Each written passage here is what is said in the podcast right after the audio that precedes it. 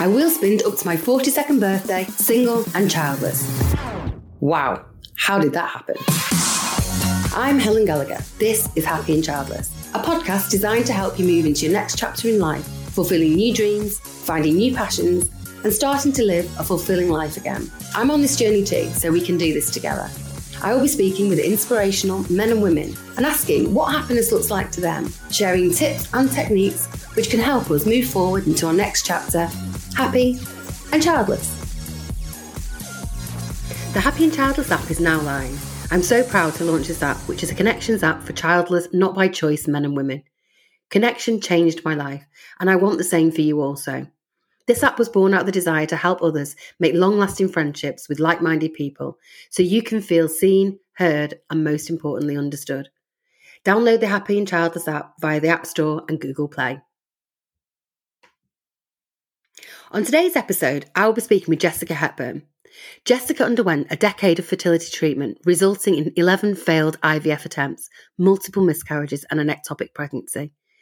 Jessica then went on to swim the channel and climb Mount Everest in her quest to understand the meaning of motherhood and if motherhood makes you happy. To answer the question, can she have a fulfilling life without children? Hope you enjoy this as much as I did. Jessica, welcome to Happy and Childless. Hello, Helen. Thank you. It's lovely to be here on this snowy December morning. I mean, what an inspiration you are to so many people. Oh, I don't know about that, but thank oh, you. Oh, God, you are. First thing, I wanted to say and acknowledge was just from reading your books, which I can't recommend enough, by the way. Um, it's just what you went through with 11 IVF attempts and reading through your books, like the pain and the struggle, just really comes through. And I'm just so sorry you had to go through all that. Oh, bless you. Yeah, I, I, do think 11 is at the extreme end of the spectrum, but I am like quite an extreme person. Yeah, it was really, really hard. And, you know, that, that whole journey has defined who I am. And it's, it's still part of me. Like I'm not in the tunnel anymore Mm. But like I will always sort of be coming out of that time. Like I'll mm. never not be able to see it, if that makes sense. No, absolutely makes sense. I feel the same. But I think what does come through after reading The Pursuit of Motherhood and 21 Miles is is just the absolutely immense mental and physical strength that you have. Massive yeah. Oh, thank you. I mean, like, I think like like anyone who goes through IVF has to have strength I mean, and you might not realize that before you start, but then once you're in it, you realize like how hard it is. In fact, this is just like, you know, like often when you're having a chat, something that's happened really recently comes to your mind. But mm. I have a like a friend who's like a decade younger than me who's supporting another friend going through IVF at the moment uh, on a sort of solo motherhood journey. Um, and she's just had her eggs collected. And I just got this like you know, this is her first round of IVF, and I just got this like panicked text mm. this week, like she's just come out of egg collection, she's got this number of eggs, is that okay? I just like immediately like went back to that place where you feel totally out of control. You, yeah, you do not know. I think that is the hardest thing about it is that you are on a journey and you do not know how or when it is going to end. Well, you can control, you can control the ending to certain to certain extent, you know, because you can say stop, but it's so hard to say stop. You know, it's like a long journey to get to that point. Like it's such a difficult thing for anyone to go through. And until you're in it, you just you don't understand how it consumes yeah your life. And then obviously, in a massive achievement of, you know, climbing Everest and swim the channel, like, I'm not going to let you not talk about this because, like, I am amazed because at 45, I just feel like I'm past it. Like, I am, um, my biggest challenge is exercise. I mean, we've spoken before about eating and drinking, which is a challenge and, a, um, and something I love doing. But yeah, I like to do that. But that also, I guess, and from reading your book, out of your control as well, isn't it? Because nature yeah. isn't in, in our control either, is it? Yeah, yeah. I, I mean, too, like I'll I'll talk on that for a moment, but like before I, I like answer that, like I am not an athlete, you know, like mm. I in any way, shape, or form. Like I am more astonished than anyone that I have done these things. And I've only done these things because of what I went through. But like in school, I was like the arty one, not the sporty one. And don't look at me and think, uh, you know, like, well, I couldn't do that because of like anyone can attempt these things, but you've got to want to, you know, you've got to invest the time and energy yeah. and um, you know finances as well um, to to achieve them. But yes what in answer to your question about like yeah the, what i had this like terrible thing that happened when i was training for the channel. So i came out of my 11th round of ivf and i thought like i've got to do something different with my life. That i'd lost a decade of my life to project mm. baby. And i felt like i need to do something. And i just decided on this like i'm going to swim the channel. And i call it like I have no idea why I sort of landed on that thing because I wasn't a really very good swimmer. I wasn't an open water swimmer. I'd never really done any open water swimming, you know, other than like at the beach on holiday type thing. Did like swimming when I was a kid. And I, I just got I describe it as like part childhood dream, part midlife crisis. And I sort of like thought, right, I'm gonna go and swim the channel, English channel from England to France. And I went off on this journey. And yet the most terrifying thing moment was that in the sort of lead up to doing the swim which i was swimming solo i did a relay. And i wrote about this in 21, mm. 21 miles. So i did a relay with two other people. And what happens in a relay is you swim you swim the channel in sections. So like you swim for an hour then you hand you get out you hand over to someone else and they swim for an hour and then you go hopefully all the way France, and it's obviously easier than doing a solo, but it's still really, really hard. Our relay had to be stopped after a few hours because the weather turned mm. and it got really really like horrible. And um you know like waves crashing over the boat and the the pilot the captain of the boat pulled us out. And it was a terrible moment for me helen because i realized in that moment oh my god swimming the channel is just like going through ivf whether i get across is like out of my control because if the sea or the weather decides to turn and I'm halfway through a swim as I am now and I mean this is a relay it's not it's not like doing my solo I mean what happens what happens if this happens when I'm doing my solo swim and so that was the parallels between my IVF journey, I had no idea when I started. Mm. And then I sort of realized, and mountains are exactly the same. The mountain decides whether you can climb her. But in a way, I mean, like, I don't know why the universe, like, I wasn't looking to find these parallels, but the universe sort of gave them to me. Mm. And, and we may talk more about this. I have just learned so much acceptance really through these two challenges with nature the sea and the mountains that like something bigger than me like in control you you know uh, in the same way as like nate you know like uh, only nature decides whether you can conceive and carry a baby no, absolutely, and we definitely will talk about this. Um, but I think one of the things I wanted to talk about before we move on to sort of how we moved forward and is that decision to walk away. And for me, there was a moment where um, I'd been separated from my husband for I think over a year. We hadn't really seen each other, but we had an option of IVF. Um, we had the IVF before, um, an option of, and I rang him in panic. I woke up in the night. I need IVF. I need that shot because we thought after 42 there was no option and i was like we've got to go for ivf we hadn't even seen each other for a long time so this whole thing was a crazy scenario but it was a panic and after the consultant told me that basically my egg, i hadn't got enough eggs they weren't it wasn't going to happen they wouldn't do it and my chances were over you know the fact that i wasn't with my husband who was the only person i wanted to have children with yeah. Um, and this is where I wanted to speak to you about because you mentioned it's important to you that you did everything you could so you could walk away and say, you know, you tried everything and, you know, you don't regret anything. But for me, it's very, very different. And I read that and I was like, wow, maybe I should have tried harder. There are people in the childless community who feel sometimes not excluded, but that they're not validated or part of the community because maybe they didn't have an opportunity for IVF or they didn't try because they chose not to. And I look and I listen to that and I, but I still look at my situation and I don't regret not going down the route because I did it for the right reasons for everybody at the time. You know, I didn't want to be with a child in a broken marriage. That dream of a baby was supposed to be in a happy marriage in a happy partnership and it wasn't at that time so it wasn't quite the right thing for me it's it's crazy how some people try everything some people don't i mean would you ever look back at the 11 attempts and would you do the same thing again well I mean, yes, because I can only live the life that I'm living. Yeah, and I try to live without regrets. I mean, you you mentioned the amazing Edith Piaf song "Je ne regrette rien." You know, like I have no, you know, I try to live my life without regrets. I don't want to be someone who looks back and says, I mean, like you know, like I know things now that if I had known then, having been through eleven rounds of IVF and a decade of fertility treatment, I then wrote my first book and came out to the world about my infertility. That changed my life exponentially. I became a campaigner, you know, like everything mm. that I've done subsequently. And I know so much more about fertility than I did when I was starting out in the journey. So of course, you know, like if I had this information then, yeah. like I might have done things differently. But do I regret what I did. Um, you know, would I want to turn back the clocks? No, no, neither of those things.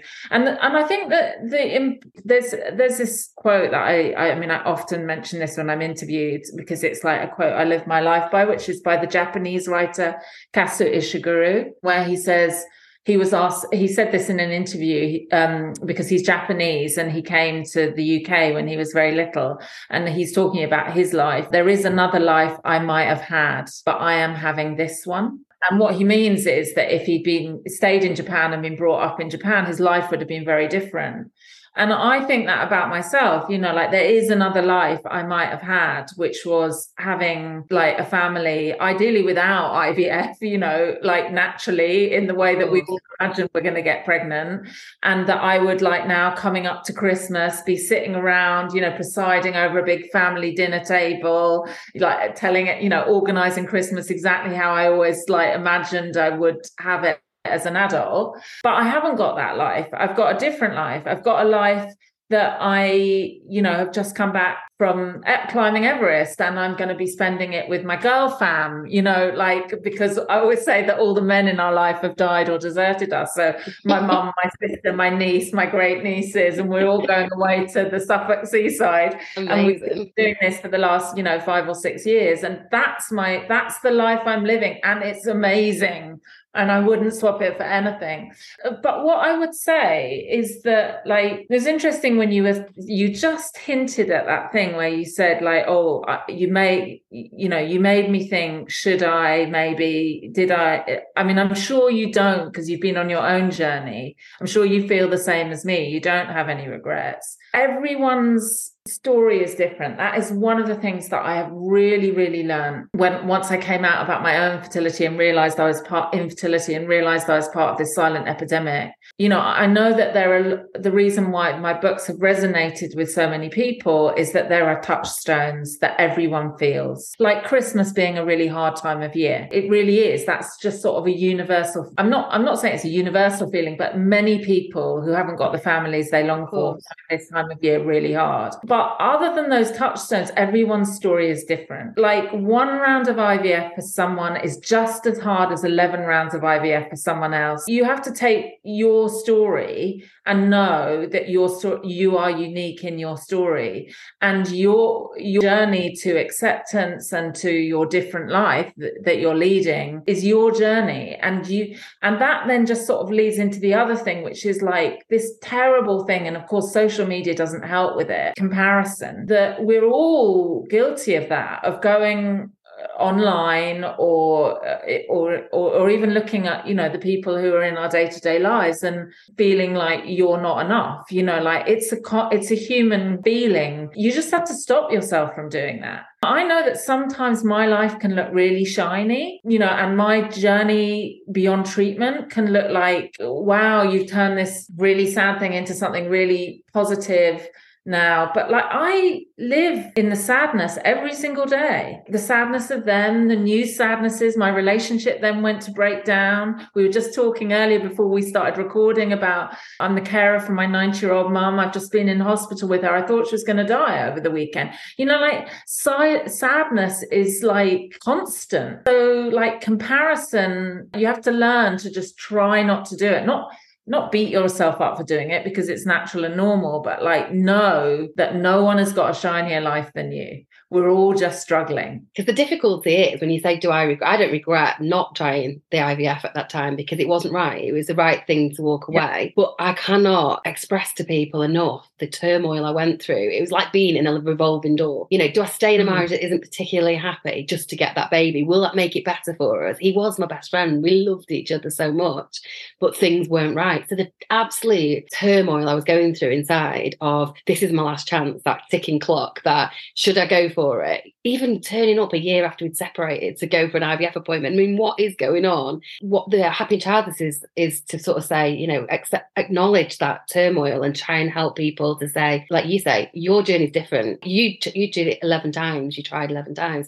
I didn't, but my our journeys are, still difficult. They still have a lot of grief. I, you know, I do feel sadness and people say, oh, happy childless. And I, I, named it happy childless because that's what I want to portray. And some people yeah. really, you know, they misunderstand it and think I'm just happy and childless and never wanted children. And, but I'm passionate that you can be happy and childless, but you have to process all the different emotions that you go through, which you know, and grief we'll talk about in a minute, you know, is one of the the massive disenfranchised grief of people not accepting that if you haven't ever had a child, you've not lost a child, you know, mm. without being IVF, for example. Everybody's story is different, you're absolutely right. And comparing to other people's lives is and, and your life is never the same. People look and think, wow, you know, even people with children doesn't necessarily mean they're happy. People married doesn't necessarily mean they're happy. Oh, definitely not.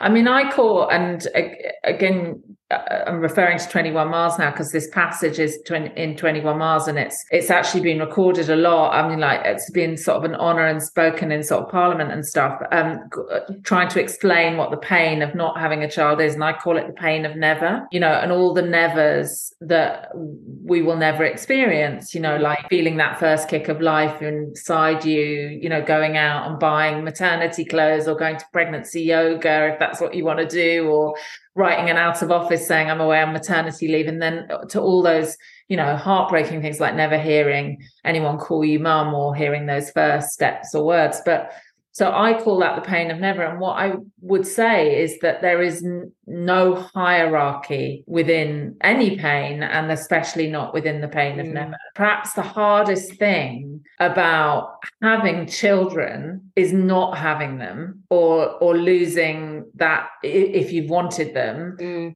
losing the child that you know like you know losing a child or losing a pregnancy you know it's almost harder or is harder than than all the struggles you might go through with being a mother you know or that parents mm. tell you there is no hierarchy of this mm. and there are so many in the same way that everyone's stories are different everyone's pain looks different and you know i'm really moved by what you said there about your decision not to go through ivf because I think one of the things that people forget often in their pursuit of motherhood or parenthood is the child mm. that they're trying to have. And I, I write about this quite a lot. I wanted to have a child for me. It was all about me and my life and how I wanted to shape my life and, you know, and my part, partner together. But it wasn't about the child. There was no child going, can I be born, please? you know, you know, like I listening to you, I immediately thought about that. You made a decision in a way for your unborn child that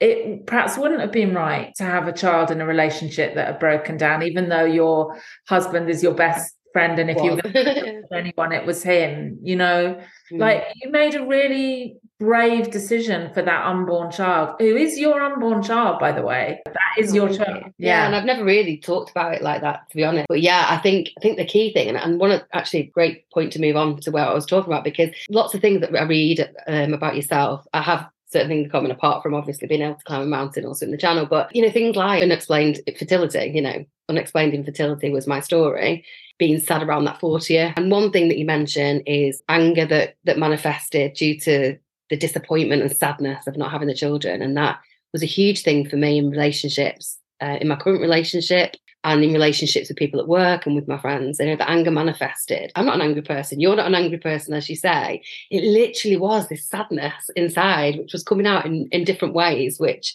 I hated about myself. But you acknowledged it, and I was like, God, that's me. Even to like having a tarot card reading that you didn't want to tell anyone about because, and you felt like a fool. I literally kept Sally Psychics in business, like genuinely, like so embarrassed now, but literally because the desperation of, do I leave my husband? Do I stay with my husband? Should I have a child? Will I be okay without a child? the questions I asked these psychic yeah. people, or whoever was at the end of the phone, I'm not sure they were actually psychic people, but and even you say as well, and going back to the point about me choosing not to do the IVF, is that I only wanted the baby with the man I love and in a stable, happy. It, you know, my mum and dad are together. They're in a in a marriage. I would say it's always happy, but they are a happy. You know, they are a couple together, and I wanted that for me. That was the that was the dream. It wasn't me being on my own. Some people want to do it on their own. I just didn't want to do that. So leaving my husband was the first thing of like, well, that's I'm not going to be. I'm not going to have a child now. The writing is like I start. I never had written anything before. I always say this, apart from reports for work, and then I started writing about my fertility journey. I mean, quite a long way. You know, like it was sort of like six or seven years in, I sort of it was so therapeutic, and I, mm. I do think you know any sort of form of creative practice it can be really a, an amazing way to sort of like you know, explore your feelings and uh, very cathartic. But then I sort of also felt like it was a great story, you know, that hadn't mm.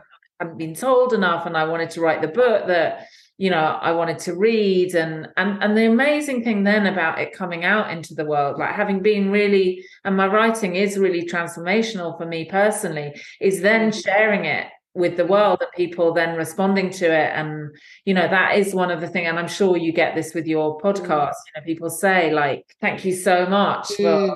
Expressing what i feel and making me feel less alone and you know or like amazingly when people have said you know you've made me go think about swimming or like running or climbing mountains you know i mean it's just a you know Amazing. It's so powerful. It's so valuable, and and you are you, you don't take compliments very well, but you are extremely yeah. inspirational. Yeah. You know, so community massively helped me move forward. People sharing their stories is so so valuable for people. But moving on to some of the things that um that were you know I, I know that the same for you. So grief. I didn't realize it was grief. I mean, that's crazy that I didn't realize what I was going through was grief. And once I did, then I, then it made it easier for me to be able to deal with that there's no question that it is a form of grieving. I mean it's really interesting because like i do quite a lot of like interviews and like one wants to get to a point where you're like really definitive about things things. And yet like things are always changing in my head. What i feel like i'm realizing is that there are the re- the reason why i'm going to say this is you talked about anger uh, uh, and i wrote i write about anger in my first book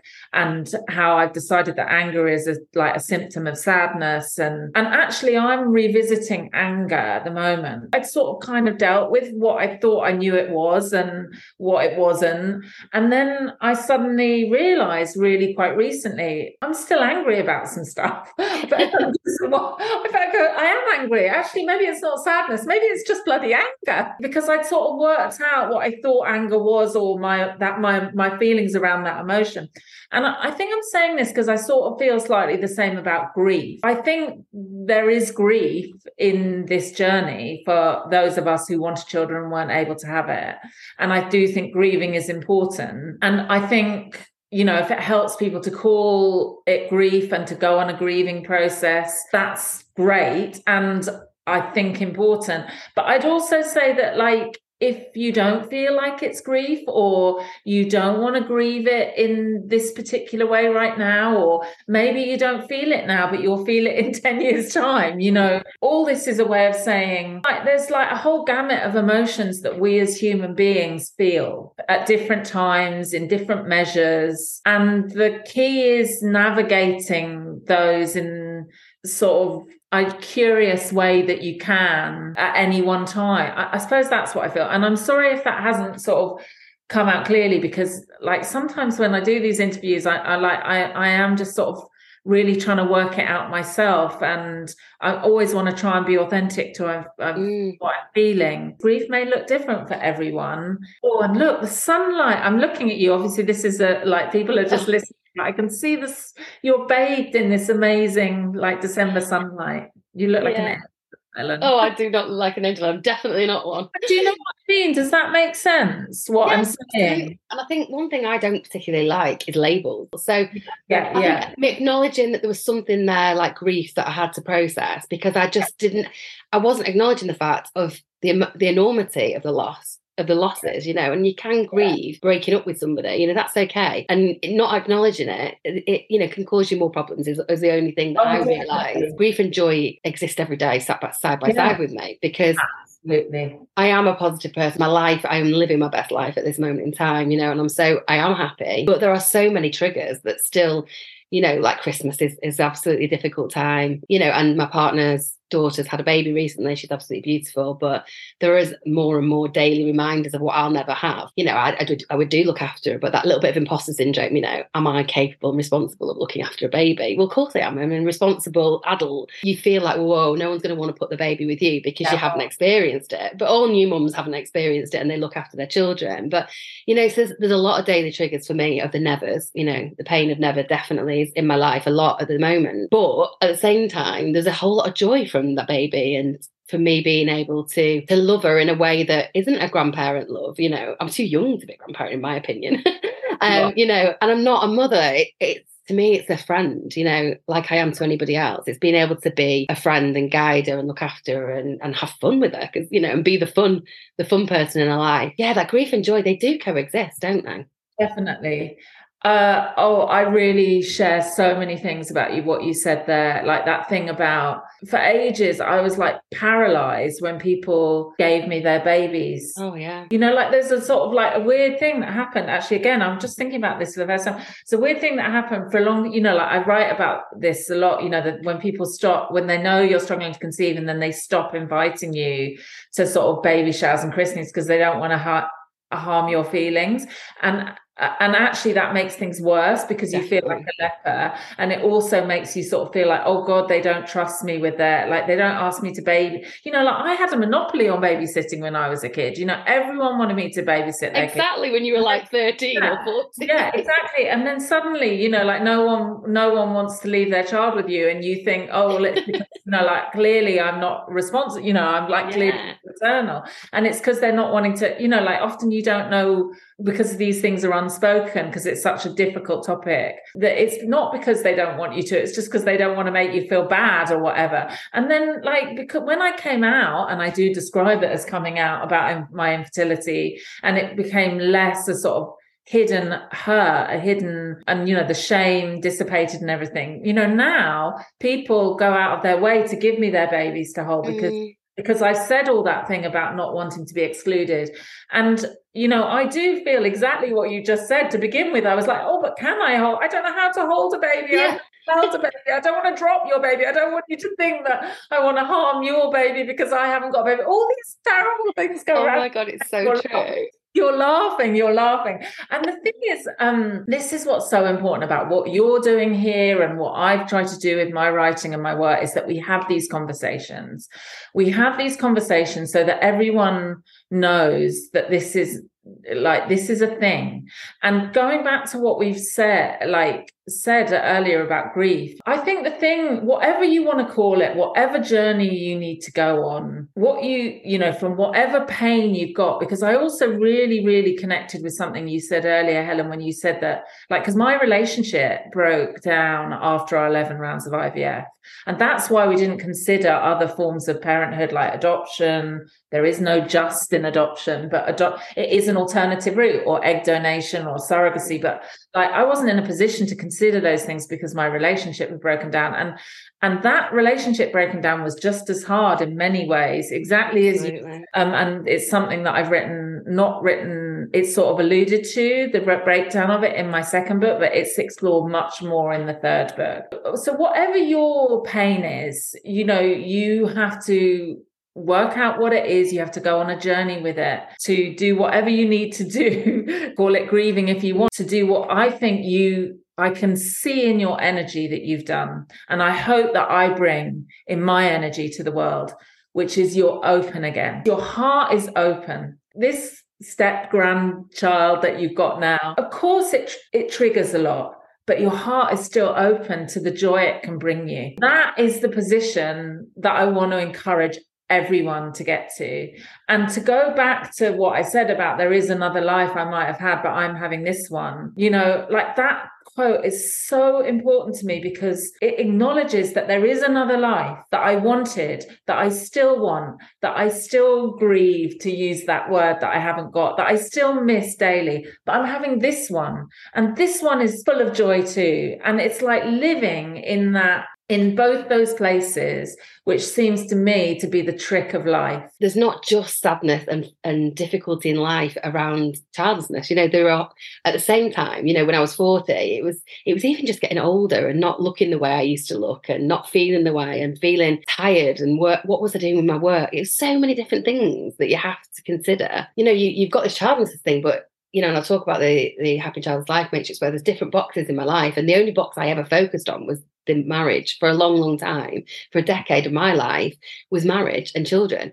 And then when that went pear shaped and you know and disappeared from my life, I was empty. I had absolutely nothing left. And so no wonder I felt so lost and empty. Also going back to a point that we spoke about, and it, I'll put it as a summary point for later, but it's very relevant for now. And that is the you say that could the thought of not being a mum be worse than it actually could be? You yeah. know, that actually is. Oh yeah. Oh, I related to that so much because on the journey to the grandchild, I was so triggered by it. I, I thought, it was the unknown. It was a baby in our lives. I'd chosen at that point to be with somebody who'd got adult children. You know, I didn't have to deal with the child, the children situation. But now there was going to be a baby like in our lives on a very regular basis, and I was floored by it initially. I mean, I was so happy for her because I love her to pieces. So she yeah, wanted yeah. this, and I am. I was so so so happy for her. And it goes back to that being happy for somebody but feeling sad for yourself, and you saying, "Why is there not a word in the English language yeah. for that?" Um, because that was so real for me at that time. But you can't be open up. Well, you feel like you can't say it because you feel like you're diminishing their happiness or that you're being selfish or a little bit bitter. But I, I really, really struggled until the baby was born. And the first day we went to see the, the baby, it was like a calm came over me. My natural self came back.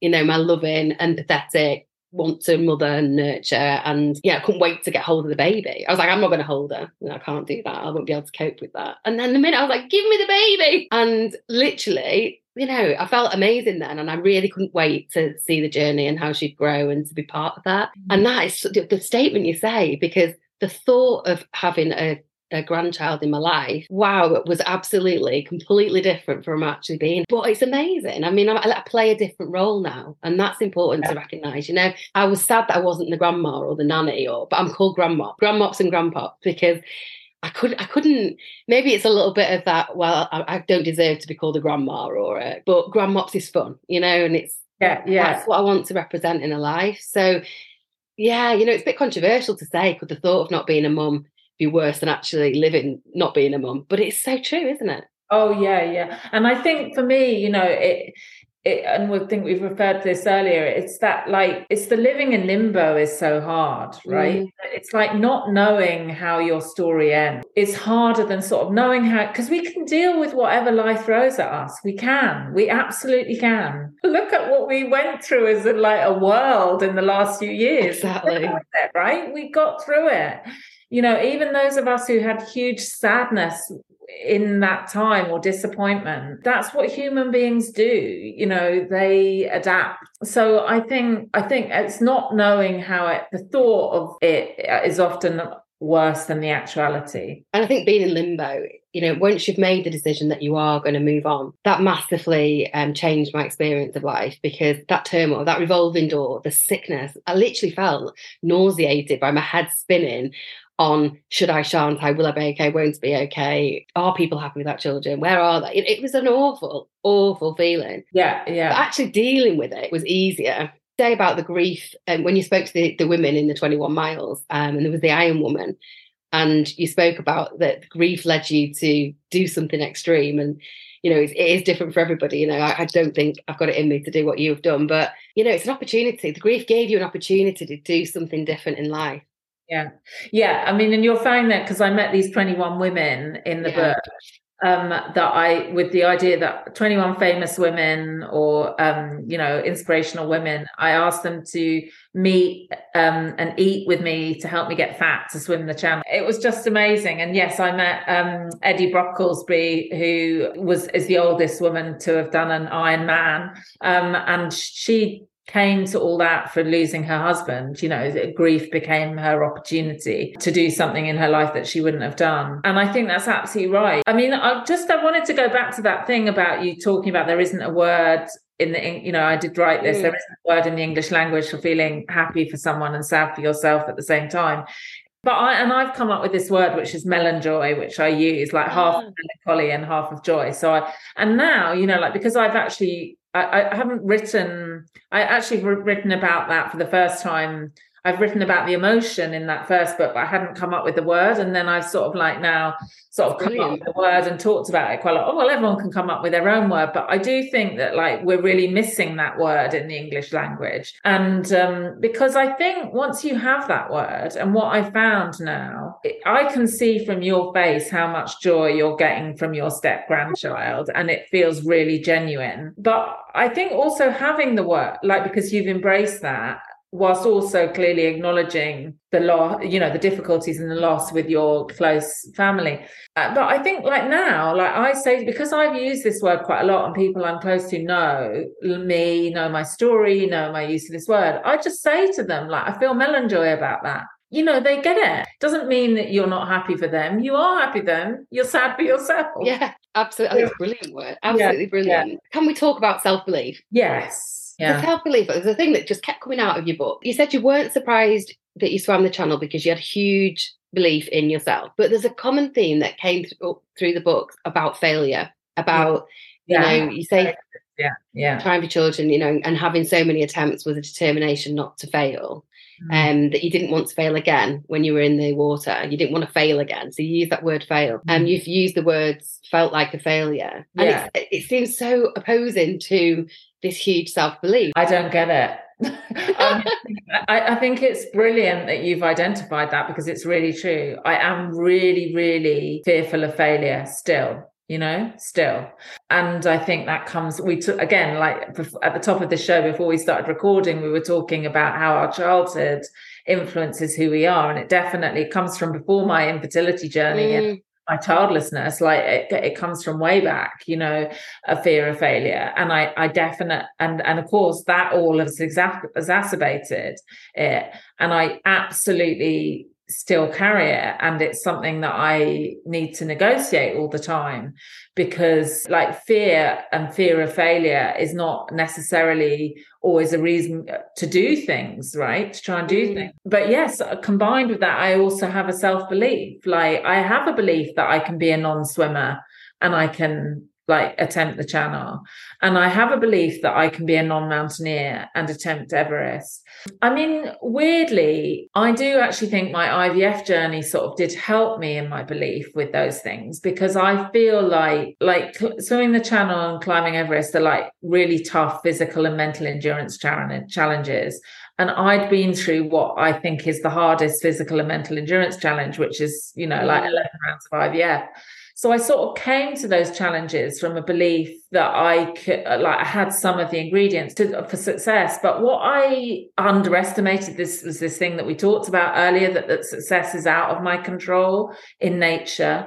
But I also, um, and I would say this was particularly with with the mountains that I, um, because that, that became in the end for a range of reasons a much longer journey than the channel.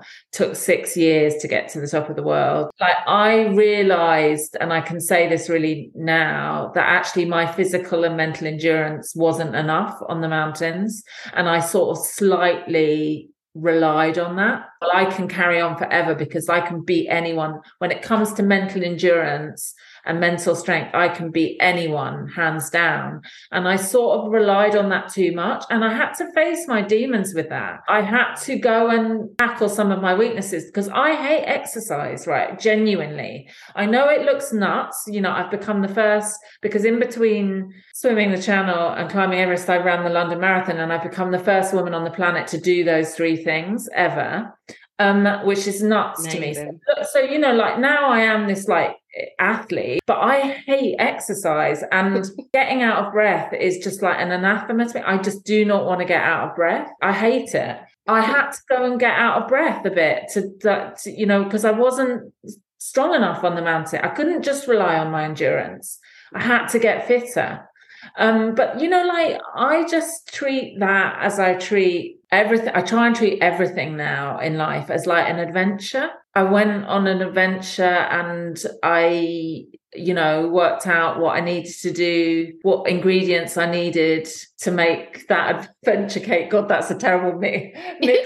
For. But you know, like, and and I've enjoyed that. I, but there are certain things I don't have self belief in everything. It is inspirational to me what you've done, um, for so many reasons. You know, just it's relative, isn't it? Because for me, I hate exercise too. And, you know, I've done so many things in my life which I'm really proud of, you know, and just standing up in front of hundreds of people and doing presentations for work and things that I used to have a real, real fear of public speaking. And whilst I'm very confident, I'm also really insecure. So that, that whole mix doesn't go too well with that. But I've achieved so many different things in my life. But the one thing that I struggle with even today is just I've got gym in lockdown. We we turned the garage into an amazing gym with like the best equipment. Honestly, you'd think I'd have to go to climb Everest to get in it.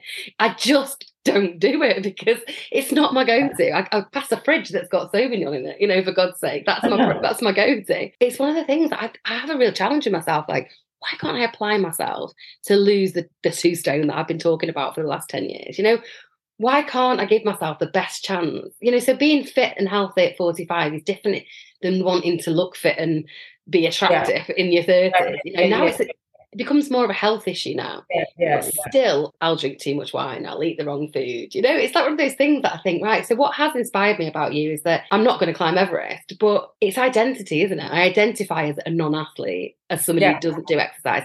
I identify myself as a drinker. But actually, you know, you can just step out your comfort zone a little bit. It doesn't have to be extreme, but it can be a little bit to make you feel happier. Yeah, and I, I, absolutely. I mean, like, there's no doubt that moving releases i mean i don't understand the science of it. I know they're called endorphins. I don't I don't ask me what they are but you know like doing exercise you know like having the best physical and mental health and the best life you, you've used the phrase uh, uh, earlier about living your best life. You know there are a number of things that like contribute to that. And i definitely think physical movement, physical exercise is one of those things, as well as sort of like whatever you need to do to help your sort of mental health. Because I think we need to think in terms of physical and mental health. And I mean, for me, you know, like I'm like you, you know, and I wrote about this in 21 Miles that every this, you know, coming up for New Year, lose, get to my target mm. weight of 10 stone was always on my uh, New Year's resolution list, which was like totally schizophrenic because on the one hand, I wanted to lose weight, and on the other hand, I wanted to get pregnant and get fat, you know. And I, am not. I don't think that. Like, I think women and all the women that I met in my book, like a lot of them had, you could tell, had complex relationships with food because they didn't want to eat, or you know, yeah, like absolutely. Women have a complicated relationship with food, which we could have a whole session on. You know, which is not, you know, society, uh, you know, has contributed to that, and I have, and I always will. I mean, one of the things that, like, the challenges did for me and I'm not saying that it will work for everyone, but you have to find the thing that works for you. Is that I wanted to swim the channel. I, you know, I'm driven by achievement and adventure. Those are my sort of two words achievement and adventure. I wanted to go on this adventure to achieve these things. The process of doing them meant I had to move my body. And the moving my body was good for my body and it was good for my mind. And the amazing thing is, that for the last decade, I haven't really thought about what I eat anymore. I just eat what, I mean, when you're in full exercise for these things, you can eat whatever you like and really enjoy it. But just going to the gym without having that incentive of the thing that I'm working to won't work for me. No. I know that. And, you know, like the benefits that we've got of getting older is we get to know who we are, mm. we get to know what works for us. Now, we've only met like this morning and we're having an amazing conversation, and I don't know what would work for you. But like, if you do want to exercise more and still enjoy food, but enjoy it with, it, you know, like less of a fraught relationship. It's about finding the key to what that is. Yeah. Be a key. The movement is critical. The mo- I, like to, to help, exactly as you say, to physical and mental health. So just I have to address this because it's just so inspirational to me and amazing. So you swam the channel and you climbed Everest and you're not athletic. It's just it is absolutely amazing achievement. Why something so big? Well, in terms of Everest or the or, channel. I mean, the channel was the first well, one. I, I think like I, I often say like the channel is not the hardest sea to swim, and Mount Everest is the highest, but it's not the hardest mountain to climb. I mean, neither of these things are easy. Don't get me wrong; they are mm. both very, very, very hard and not to be underestimated. But what they are, even though they might not be the hardest or or whatever, is that they are probably the most iconic Mm. versions of those things. So certainly Everest. I mean, and one of the challenges of climbing Everest is that everyone has an opinion about it about mm. about the mountain because it's the most famous she's the most famous mountain in the world. You know everyone's heard of swimming nearly everyone's heard of swimming the channel you know like they might they haven't heard of swimming the north channel or like you, you know all the all the other amazing swims that you can do around the world. But you know because it was that very first iconic swim that was done in 1875 particularly in the UK it's really sort of and well and and America because the first woman to swim the channel was American. You know like it's really known around the world. And I, I'm in a way, you know, I'm a bit unimaginative in that I have chosen to do these iconic things. And I, I, think more than like coming at them from like, well, I'm going to swim the hardest swim or uh, climb the hardest mountain. And and for me, I just think it's because they're so so iconic. They've been really useful in like you know, using them as campaigning tools to raise awareness around fertility and infertility, which I've done, um, and money. Um, but also, you know, I, I just think that, like, for me, again, it's about working out what drives you. I am driven by like experiencing as much of the planet as possible. It's something that I just, particularly in the context of what I've not been able to have. And mm. so I just feel so privileged and excited still by the fact that I I know what it's like to be in the water in the sea for nearly 18 hours and swim from England to France. I know what it takes to get to be even become a contender and stand on Dover Beach and enter the water. I know what it's like to come out the other side. I know what it's like to climb, to, you know, to walk to base camp and then climb through the Khumbu Icefall, which is the most dangerous and difficult part of the Everest descent. And I know what it's like to stand on top of the world. I can, I know, I know it in my in every fiber of these things in every fiber of my body and my life is enriched so much by that. I'm not saying that I'm suggesting for a moment that en- everyone should go and do these things, but I do find think that everyone should go on an adventure, their own adventure, and challenge themselves to do the things that are going to enrich their lives. And these things have enriched my life there is sometimes a pressure, people talk about it in the childless community, that if you haven't had children, then you have to go away and become something big or do something big, you know? So, and, and you've done that amazingly and inspirationally. What would you say? I mean, like you just said there, like the question was like, what would you say to make it relatable to somebody who, who really doesn't want to do anything big? You know, you don't have to do big, do you? To oh god, you just need to find your passion in life. Absolutely, and that's that comparison thing again. I mean, I've had I've had very I'm very lucky I mean, I'm not, I've not been massively prolific on social media. Story is out there and I am on social media. And I've had very, very, I must say, I've had like virtually nothing but positive feedback about everything that I've done.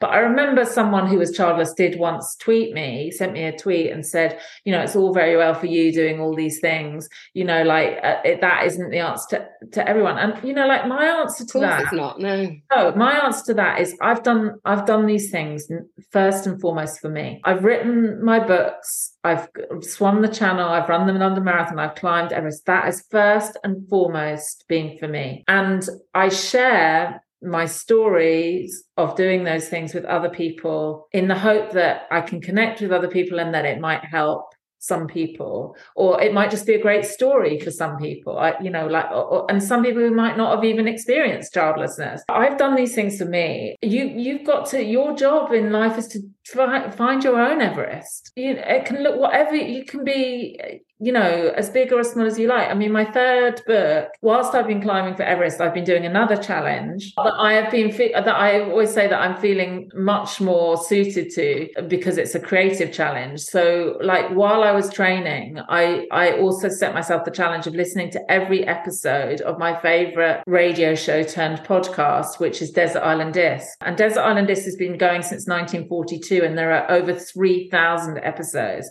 and it was and i mean like i am an i said this earlier and i reiterate it i'm an extreme person. This is extreme right? 3000 episodes.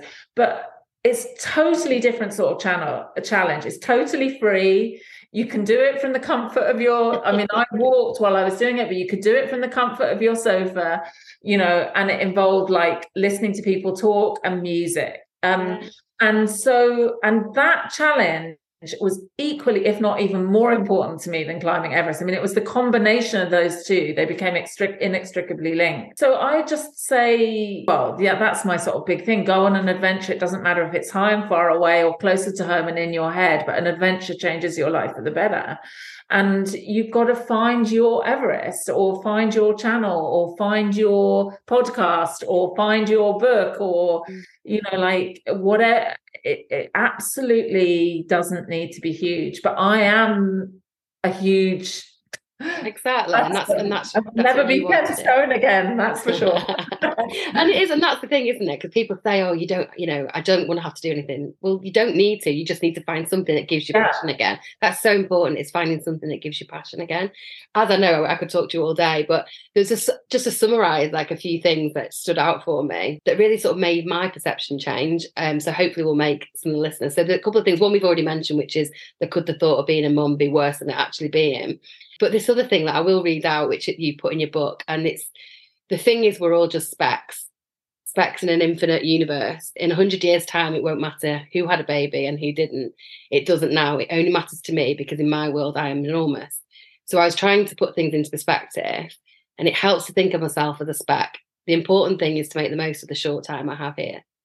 And oh my God, again, I was like, wow, that's just, it's so, it puts so much into perspective for me. And crazily, um, we went to um, Leicester, have a like a space center. I mean, I've just been to the one in Houston, which is a lot more impressive. However, Leicester has its own space center, but I had this massive like existential angst that came out of it by the fact that by the stars, the amazing number of stars, and the fact just the whole universe and the size of the universe, and what a little speck. Like, I couldn't have put it better. That thing, that that paragraph that I've just read. We are just specks, and, and what are we? But we are enormous in our own worlds, aren't we? But it's so important to realize and see that we do. It's that the brevity of life and and trying to make the most of what we have here. It definitely shifted my perception on the worries oh. that I have in life. Oh, bless you. Yeah, I do. I feel, I still feel that. So funny. It made me think that I um I gave this talk a couple of weeks ago in Cardiff, and at the end, I sort of like I, I sort of went totally off talk. I, just made this decision. Like I won't go into the reasons why, but I made this decision that I wasn't going to give the talk that I prepared, and so I was sort of just speaking from the like speaking from the hip, and um, and then I just sort of finished it by going, "We're all going to die," you know. We're all dying very soon. Go out and you know, like live your life you know, and, and, then my friends who were at the talk, they were just like joking about it all evening, like Jessica going, "We're all gonna die," which, um, but like it is true, you know, like we are enormous in our own worlds, and that is um that's fine and and i and and you know like one of the hard things about being childless in a way is like you don't have children to think about yeah you I, I wake up every day and think about jessica apart from now i'm caring for my mother so i do have mm. some like uh, I feel like I've got that experience of what it's like to care for someone.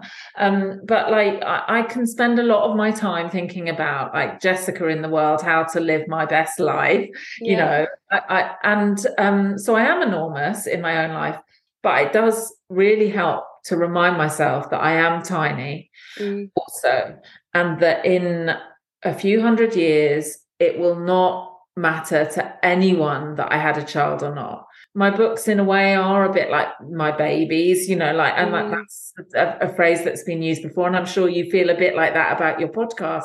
These yeah. things will last into the future and people will be able to listen back to us having this conversation on a december in 2022 and be able to like decide about us as a result. But but it, it doesn't matter in 200 years what i did what we did whether we had children.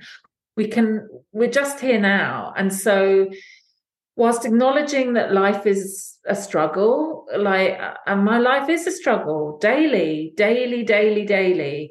I live i live in joy and sadness daily. But i try and just like make the most of every moment and it helps me think of myself as a speck. A couple more things. One is you said and, and this is just really stood out to me. So mothering about mothering and you said i love if i can't be the noun could i be the verb so if you can't be the noun as mother, you can still be the verb. And that is how I feel I am being now in the you know in the life of my grandchild. I'm not a mother, but I can still mother. Hmm. And absolutely, yeah, no, and I I feel that, and you know, like I, I mean, we've never met before, and we're only meeting on Zoom here in person. But you're like, I would say, like you're you're so maternal, maternal in like the most positive way, you know, and nurturing. You know, I felt really in in this space heard, and you've read my work and encouraged me, and like those are all sort of mothering, nurturing instincts, and yeah i think allowing ourselves to recognize well we might not be the noun. Yeah it, the, the factual sense of the word maybe not but that doesn't mean that we haven't got those qualities and that we can't you know enjoy and celebrate those qualities. Um yeah i really try and yeah take that into into the world. And this really comes back to the last point that i wanted to talk to you about and just for the simplicity of it. And it actually goes back to your own mum, which so it's your mum's response when you asked her the question of what is her greatest achievement. And it's so poignant. Yeah, she well, she said, um, she said, well, actually, she she said she couldn't think of an achievement. I think I'm trying to remember the conversation exactly, and then I said, well, I, remember I said to her that, um, what you're a mother, you know, to two daughters, and she said that being a mother wasn't an achievement. Um, that's what you've been given.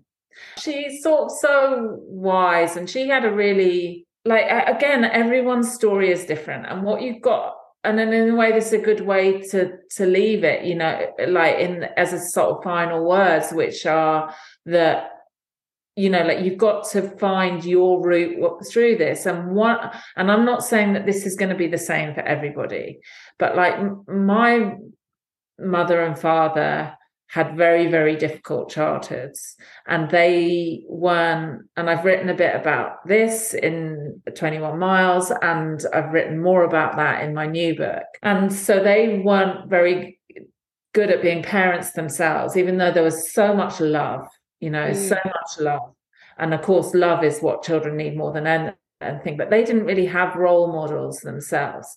And so I had to be like a, a parent when I was little to them. And, you know, my I, I sort of like identified that my like pursuit of motherhood, my desperate pursuit of motherhood was driven, and we've talked about this, Helen, you know, like by my desire to like you know relive my childhood you know and do it the right way round and you know uh, um and and I do really acknowledge that. And then I wasn't able to do that. And now sort of in like uh, you know my life now with my mother being 90 my father's passed away that i am caring for her you know like like in but differently from when i was a child because I, w- I was a child. I wasn't i mean I, I wasn't their parent whereas now i really am sort of like my mother's parent. And like i think of that as a sort of blessing that the universe has kind of like i just try and see everything as a sort of sign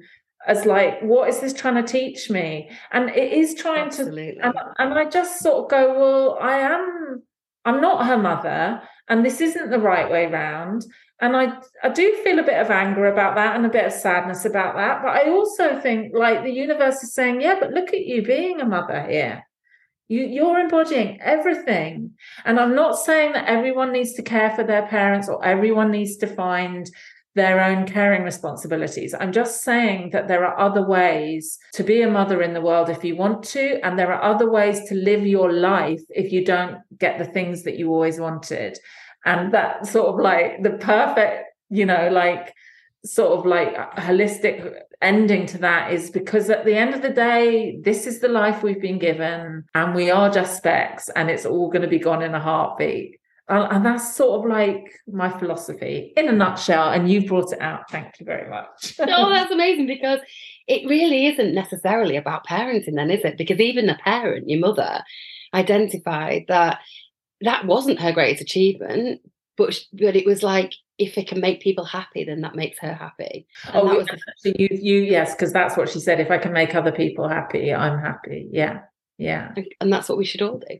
Yes. Thank you. So I've absolutely thoroughly enjoyed our conversation, and I can't thank you enough for being well, part of the podcast. Such an amazing interview and sort of engaging with all my work in such detail and so with such love. Well, you've kept me awake at night this last week. Honestly, I wanted to know what was going on, and I cannot wait. So the the book is out in 2024. Is it the next? Yeah, yeah. I've written it. Uh, I'll so, wait. Yeah, I'm afraid the publishing world works really slow, but I've just secured an amazing publishing deal for it. So yeah, it won't be Fantastic. out, but I'll let you know. Maybe I can come back on the podcast then. Definitely. Oh, thank you so much. Wow, how inspirational is Jessica? I literally can't comprehend the mental and physical strength which Jessica has and hold nothing but the utmost admiration and respect for her. What a truly inspirational woman. I highly recommend reading her books, The Pursuit of Motherhood and 21 Miles, and visit her website, jessicahepburn.com.